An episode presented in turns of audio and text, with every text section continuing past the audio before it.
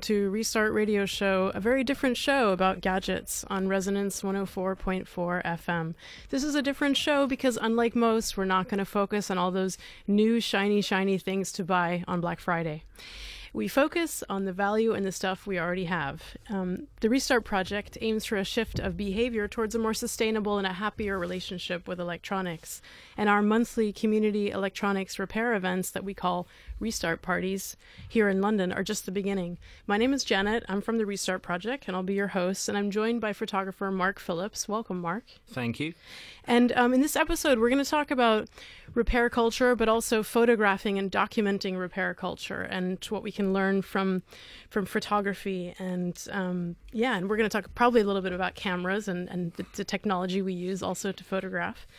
Um, but before we get started, there are a couple of tech news that we might want to discuss. Um, a month in the tech world seems like a long time between shows now. So, um, a lot happened. A lot of it is Apple related, probably. I don't want to go talk at length about too much about Apple, but let's start with um, some of the the news that sounds like actually quite interesting and quite potentially positive um, from Apple. So, um, we heard that Apple will reportedly launch a pilot program to repair what they deem as vintage devices. And I don't know how many of um, have you out there have had that experience of going to the Apple store for some help with a piece of equipment that you know you perfectly th- you could last you another couple years, and they tell you, "Sorry, we don't we don't do those. Those are those are retired. Those are too old."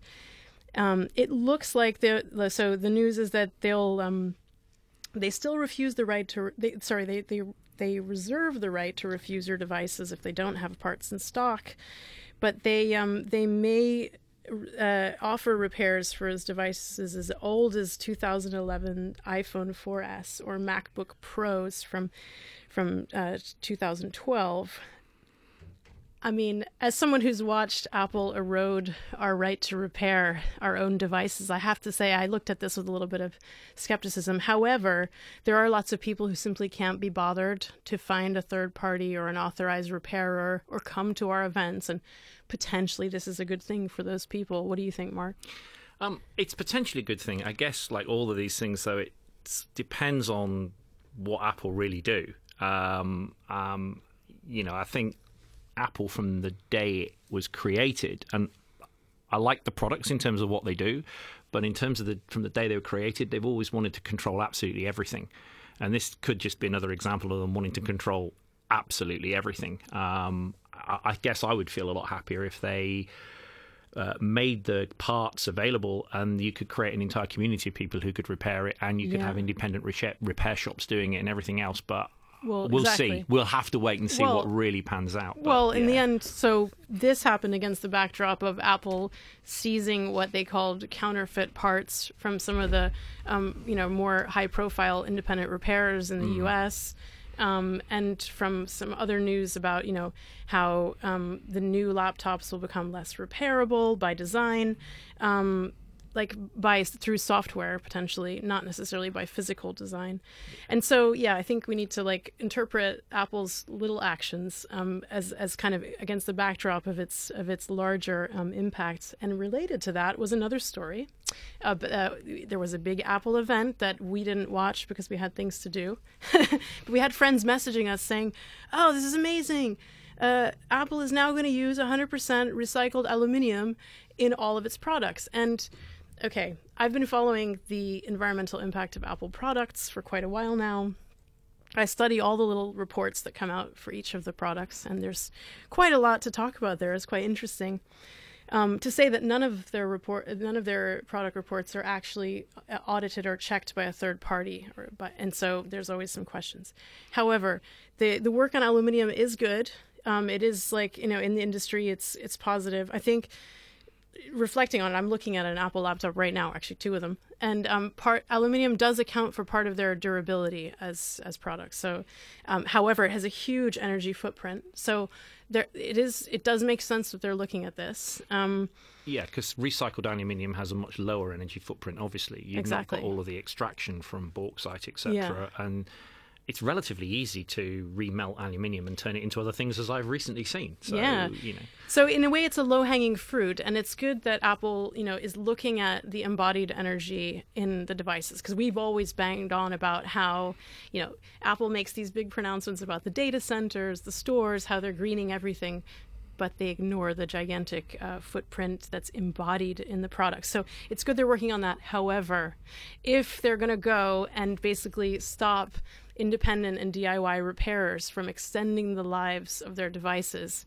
it's kind of like one step forward and two steps back from our perspective. So, yeah, and um, anyway, so that that was that was the news from Apple.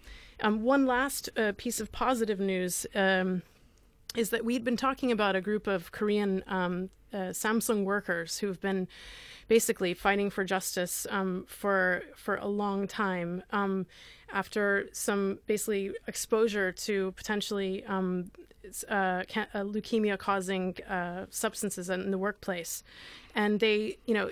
This is against the backdrop of a huge uh, corruption scandal in Korea. I don't know if you heard about that one, Mark. But anyway, involving no. Samsung president, the president of Korea, etc we thought that we'd never hear justice for these workers, but um, Samsung finally agreed to go into arbitration with them, and the final mediation plan has been um, has been proposed, um, and it looks like the workers will finally get justice for that. And this is just goes to show that there's so much hidden in the supply chains. There's so much that goes into the pr- uh, production of everything. So I believe these workers were um, were using some kind of solvent that was used to clean a screen or part of but every little part every little part of the supply chain exposes some people to risk. So um, it's just important to remember it's not just the workers in china working for apple for example that get a lot of attention but there's workers in the philippines and malaysia and many other places. Oh yeah, I mean, I in sort of a, in, in a previous and parallel life, I've actually studied supply chains, and yeah, they're incredibly complex, and particularly today,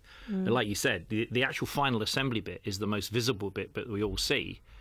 But if you then were to actually just decompose that and look at where does everything come from, yeah you know, if you could write down the assembly process on one sheet of paper, you're going to Yeah. need a book yeah for all the other things that go on. Yeah. Um, they're, they're very, very, very complex. And yeah, I think, you know, there's supposed to be, I think, with all of these major suppliers, there should be a duty of care to look at what happens upstream in their supply chains and ensure that what their suppliers are doing is ethical and within the law and everything else. And, and you know, I mean, if Yeah. this is hap- I'm not aware of this, but if it's actually happening in a Samsung plant, there really is no excuse for it. yeah well this Um, was you know, historic but yes yeah They've been I a mean, leading yeah. leading player for a long time, and they Yeah. really should know better. Absolutely, and I think even that that not only should the uh, duty be on the manufacturers to to audit their supply chains, but they need to be independently audited as well. There needs to be a like a third party that looks at it, Just well. like you would allegedly do with accounts and everything else. Yes. absolutely.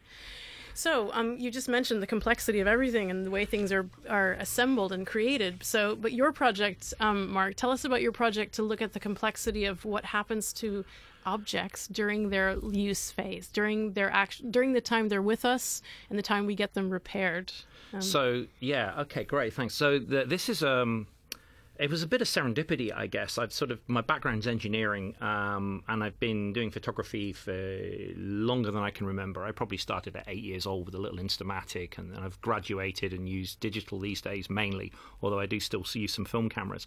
Um, and I, I got interested, I guess, with my engineering background and liking looking at well, what do things look like when they're in bits? Because we always see them assembled. I was like, so I took a few things to pieces, but I decided that photographically it wasn't that interesting. Um, and I was in an academic conference in Cuba a few years ago, and I didn't want to take all the cliched images of Cuban cars and all the rest of it, but I was walking past a car and I saw this adjustable spanner wedged into the door of one of the cars, and I mm-hmm. thought, that sort of sums Cuba up perfectly. You know, here's a car, it's battered, it's still working, it's probably from the 1950s, and the toolkit is already there, ready to go. This person's prepared for it to break down, but they're going to fix it and keep it going anyway.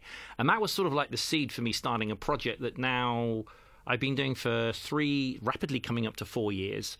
Um, and it sort of spans the culture of what we used to be able to do, I'll describe it. And I'm thinking here very much with sort of a Western eyes that, you know, if you go back to the pre, probably the pre 70s, if you go back into the 60s, 50s, 40s, we used to be able to repair things. Things were designed in a way that actually made it relatively easy for people to repair most things. And obviously, since the 70s and into the 80s and 90s, it's just got worse and worse and worse, as I'm sure many people um, listening will know. But if you go to some parts of the world, and I think particularly in the poor world, then they still have this ability to repair things that we've lost by and large in the West. So I'm interested in photographing repair particularly as one of the, in my view, one of the most sustainable things that you can do. And if you've decided you need something, then having decided you need it, the best thing you can do is keep it working for as long as possible. It uses less resources, it creates less waste, elongates the life of the of the device.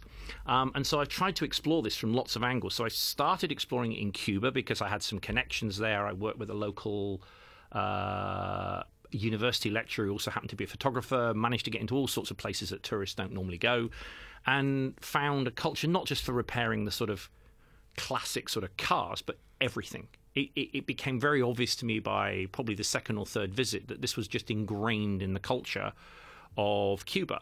And in fact, I came across some work by an anthropologist who I apologize, whose name escapes me now.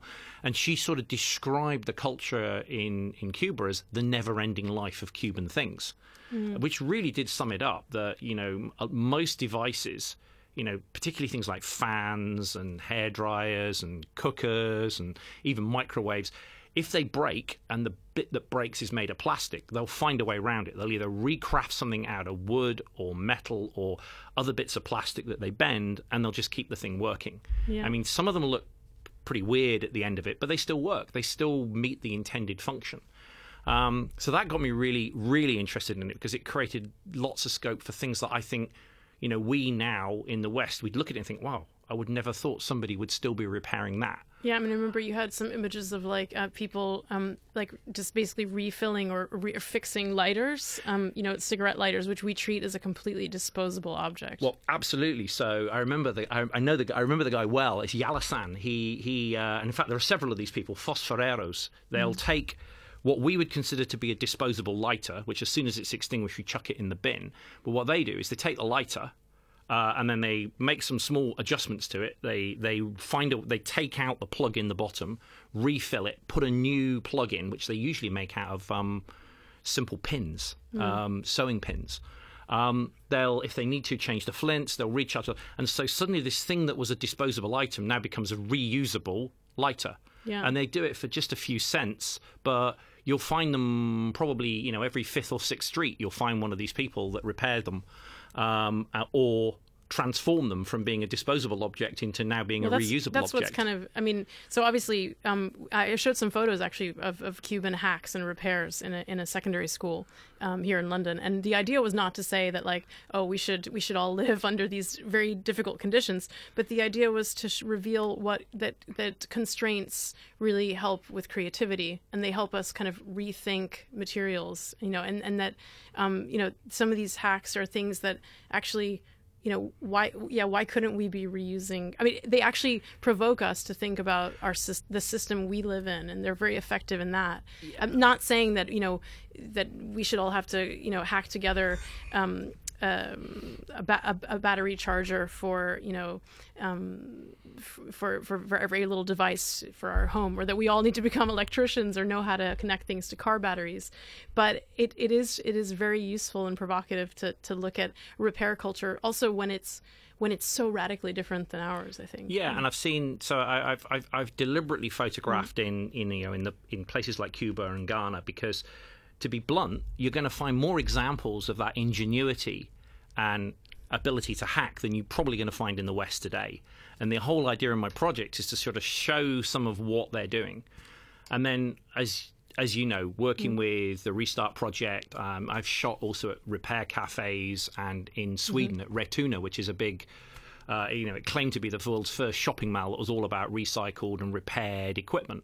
So I've been to a number of these places, and I would describe those as trying to, you know, relearn the culture of repair. Mm-hmm. And so my project at the moment is about what did we used to be able to do. So the the Cuba, the Ghana are, are, are examples of that. What we used to be able to do, and we seem to have lost. I'm interested now in the how do we build that capability, restart, repair cafes, etc. But the other part of my project, which has become more of a challenge for me at the moment, is So, what do we do about the future? And the future is actually about how do we design products to be more repairable and upgradable in the future. Now, there are a few examples.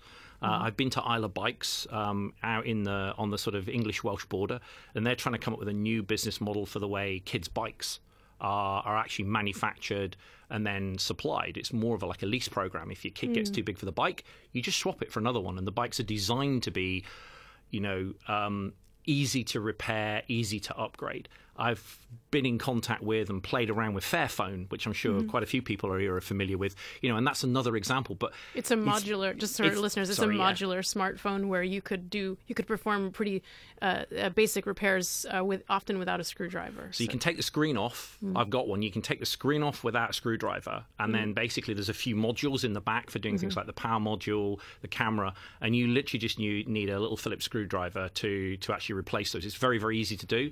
Great concept.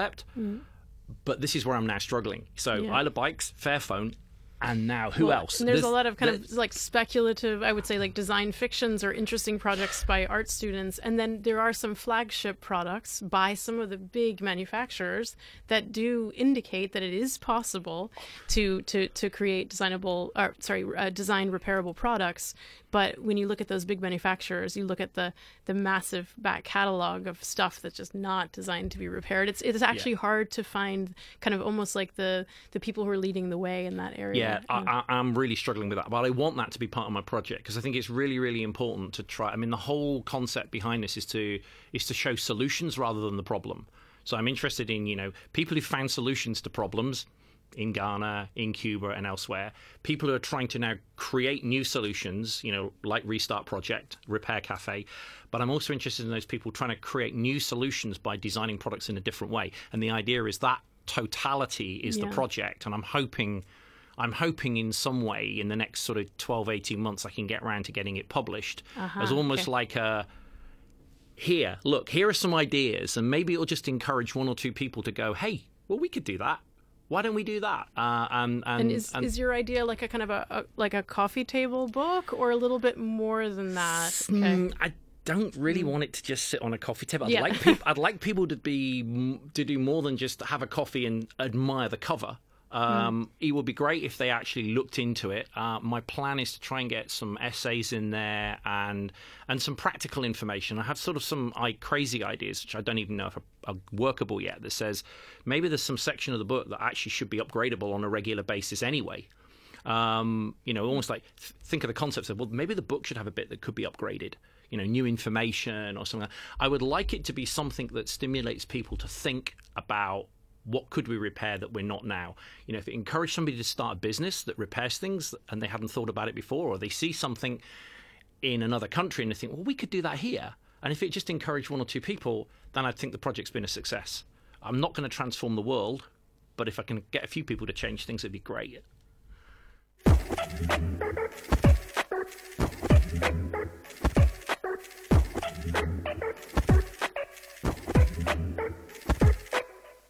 Listening to Restart Radio, and we're interviewing photographer uh, Mark Phillips about his project to document the culture of repair and um, potentially, well, more than just repair, is like changing the systems. Um, by which we buy and use things.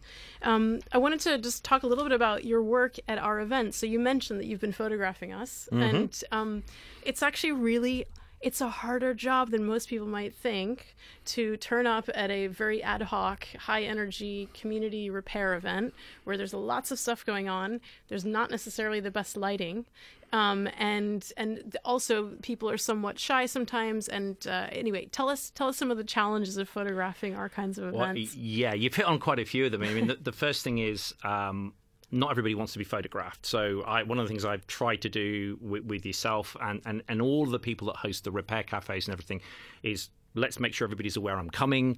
And there's an agreement right up front. You know, if people don't want to be photographed, I'm not going to photograph them. Mm. I'm not into the sort of voyeurism, street photography approach. This is a, this is something I actually want to be a win-win. But the end of the day. oftentimes, and oftentimes, the best photos are slightly anonymized in some way. Hands are extremely compelling. Yeah, I, um, I, I to have a, photograph. yeah. Some people have looked at some of the photography I've done, and I, I, I have a deliberate policy of chopping people up in my images. I'm, I'm not in. I will take sort of fairly classical portrait, but Yeah. I actually quite like the juxtaposition and creating almost like a graphical form that might be quite strong graphically, but it just breaks all of the rules around I chop people's heads off, I chop bits of the body off, because actually they make Yeah. really interesting images, and the ambiguity in them actually makes it more interesting as an image than you know if you can read the entire image and it's very literal. Actually, by the time you've looked at the image for a few seconds, it's boring. So it's actually better to create images that have got a bit of ambiguity in them because people will linger on them longer and that's from a photographer's Okay, point of view that's what you want people to do is look at it for more than a nano i mean today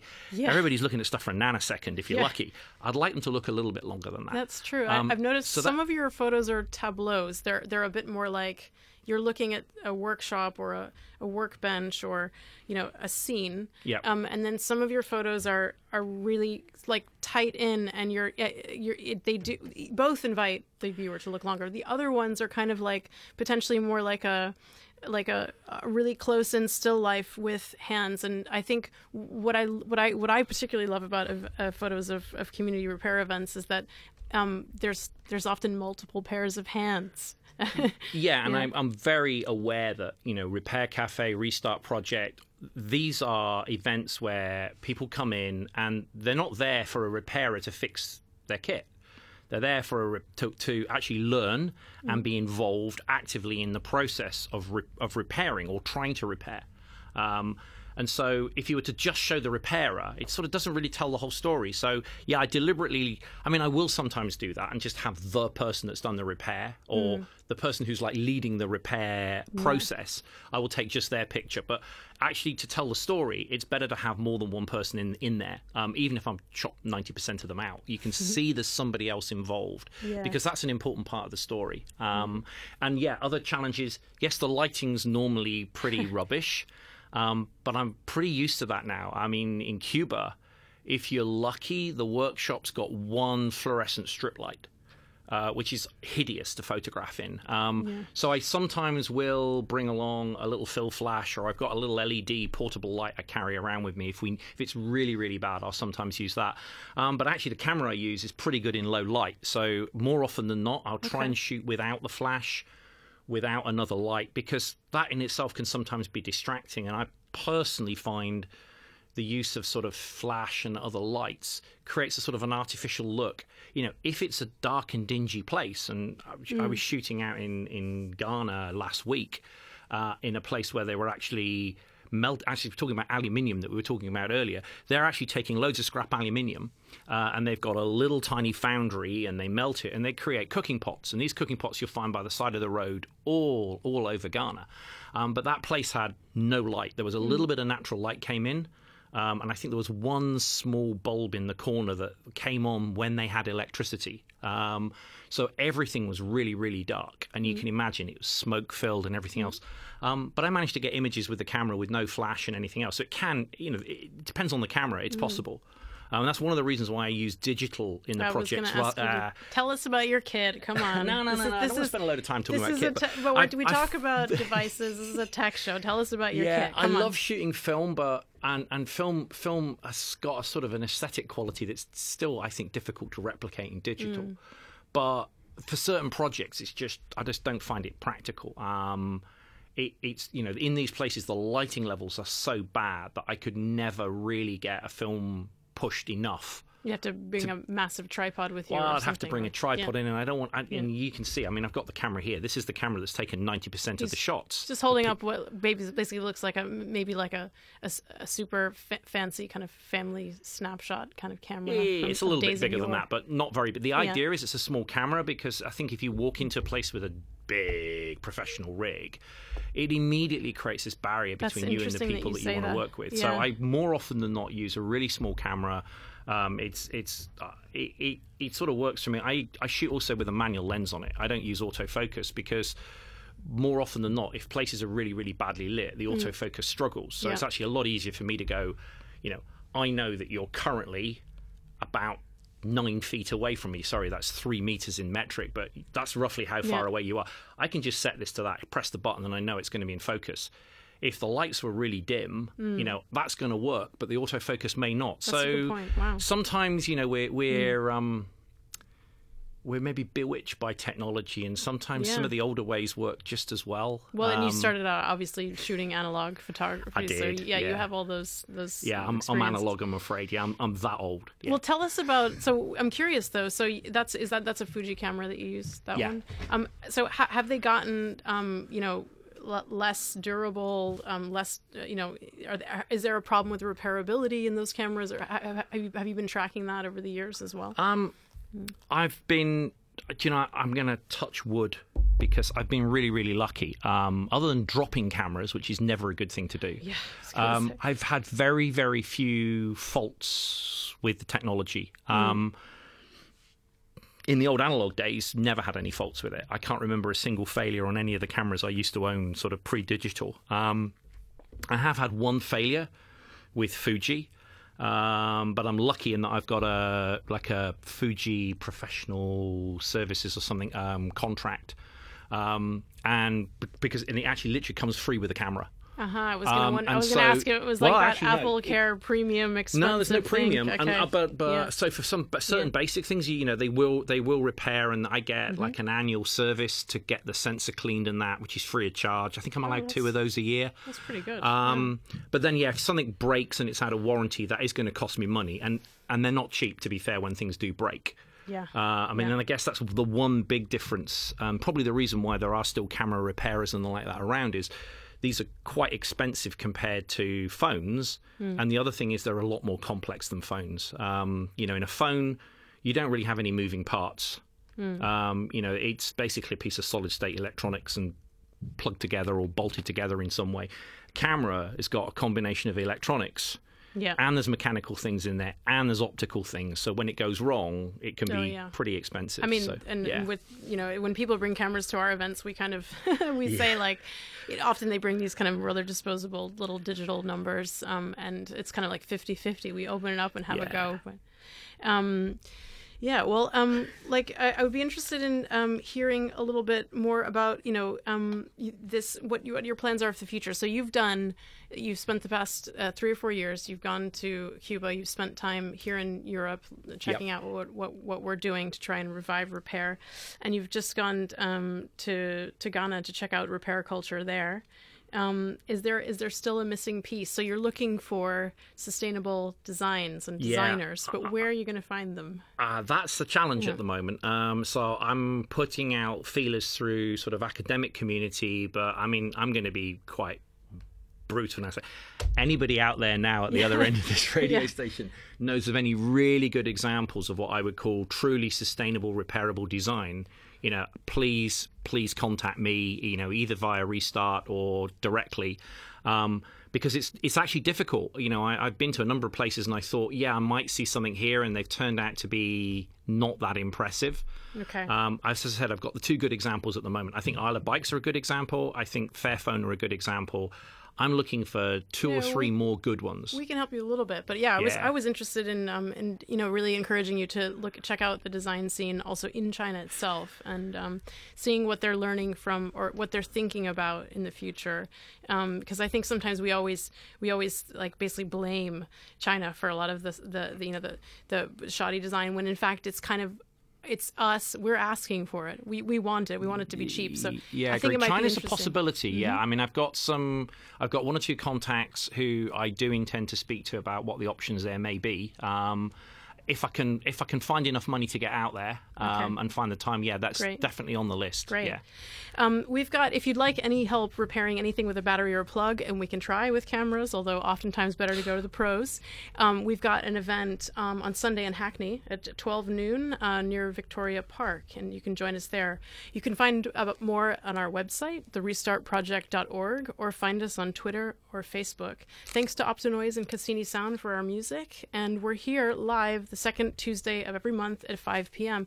Thanks for joining us, Mark. Thank and you, Janet. Until next month.